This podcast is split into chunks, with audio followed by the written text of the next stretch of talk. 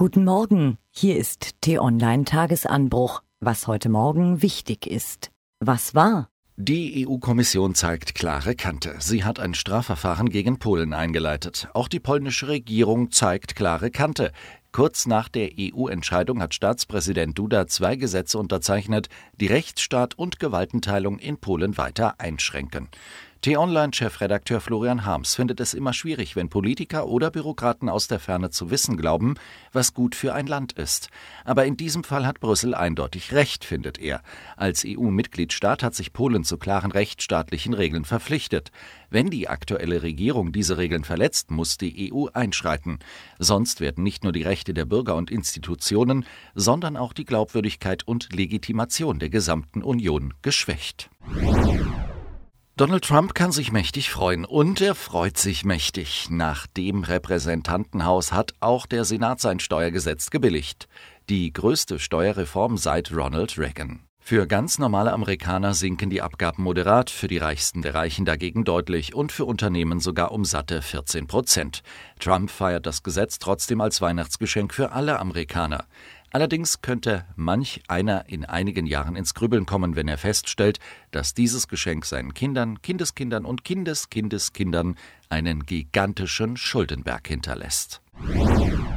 Im Zuge der Hashtag MeToo-Debatte wird in Schweden ein Gesetz eingeführt. Es soll sicherstellen, dass Sex wirklich nur mit Einverständnis aller Beteiligten erfolgt.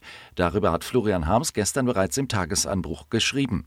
Ganz so salopp, wie er es allerdings dargestellt hatte, verhält es sich nicht. Die Sache ist differenziert. Eine übersichtliche Zusammenfassung dazu gibt es heute auf t-online.de. Was steht an? Union und SPD lassen sich viel Zeit bei ihren Gesprächen über eine Regierungsbildung. Gestern beliebten sie mitzuteilen, erst am 7. Januar gedenken sie die derzeitigen Vorsondierungsgespräche in offizielle Sondierungsgespräche münden zu lassen. Die Ergebnisse der Sondierungsgespräche werden dann nochmal ausführlich beraten und am 21. Januar einem SPD-Parteitag vorgestellt. Der wiederum entscheidet dann, ob offizielle, Achtung, Koalitionsgespräche aufgenommen werden. Sagen die Delegierten ja, dürfen die Spitzen von Union und SPD weiter verhandeln.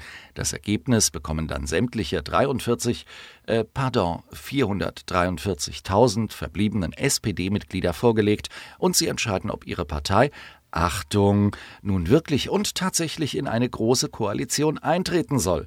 Und im Jahr 2043 haben wir dann vielleicht eine neue Regierung.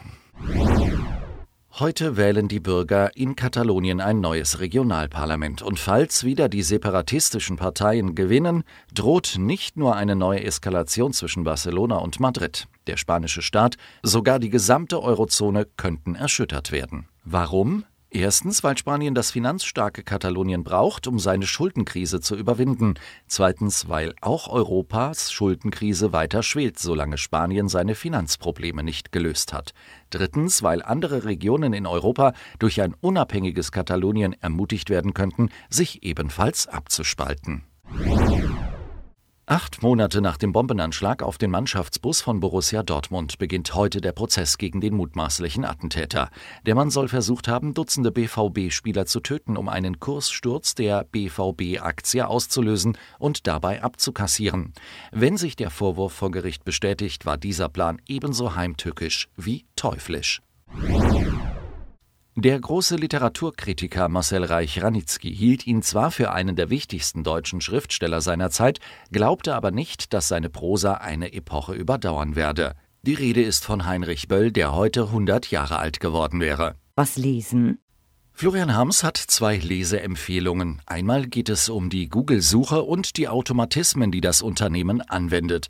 Einen interessanten Artikel dazu gibt es unter nytimes.com zum Nachlesen.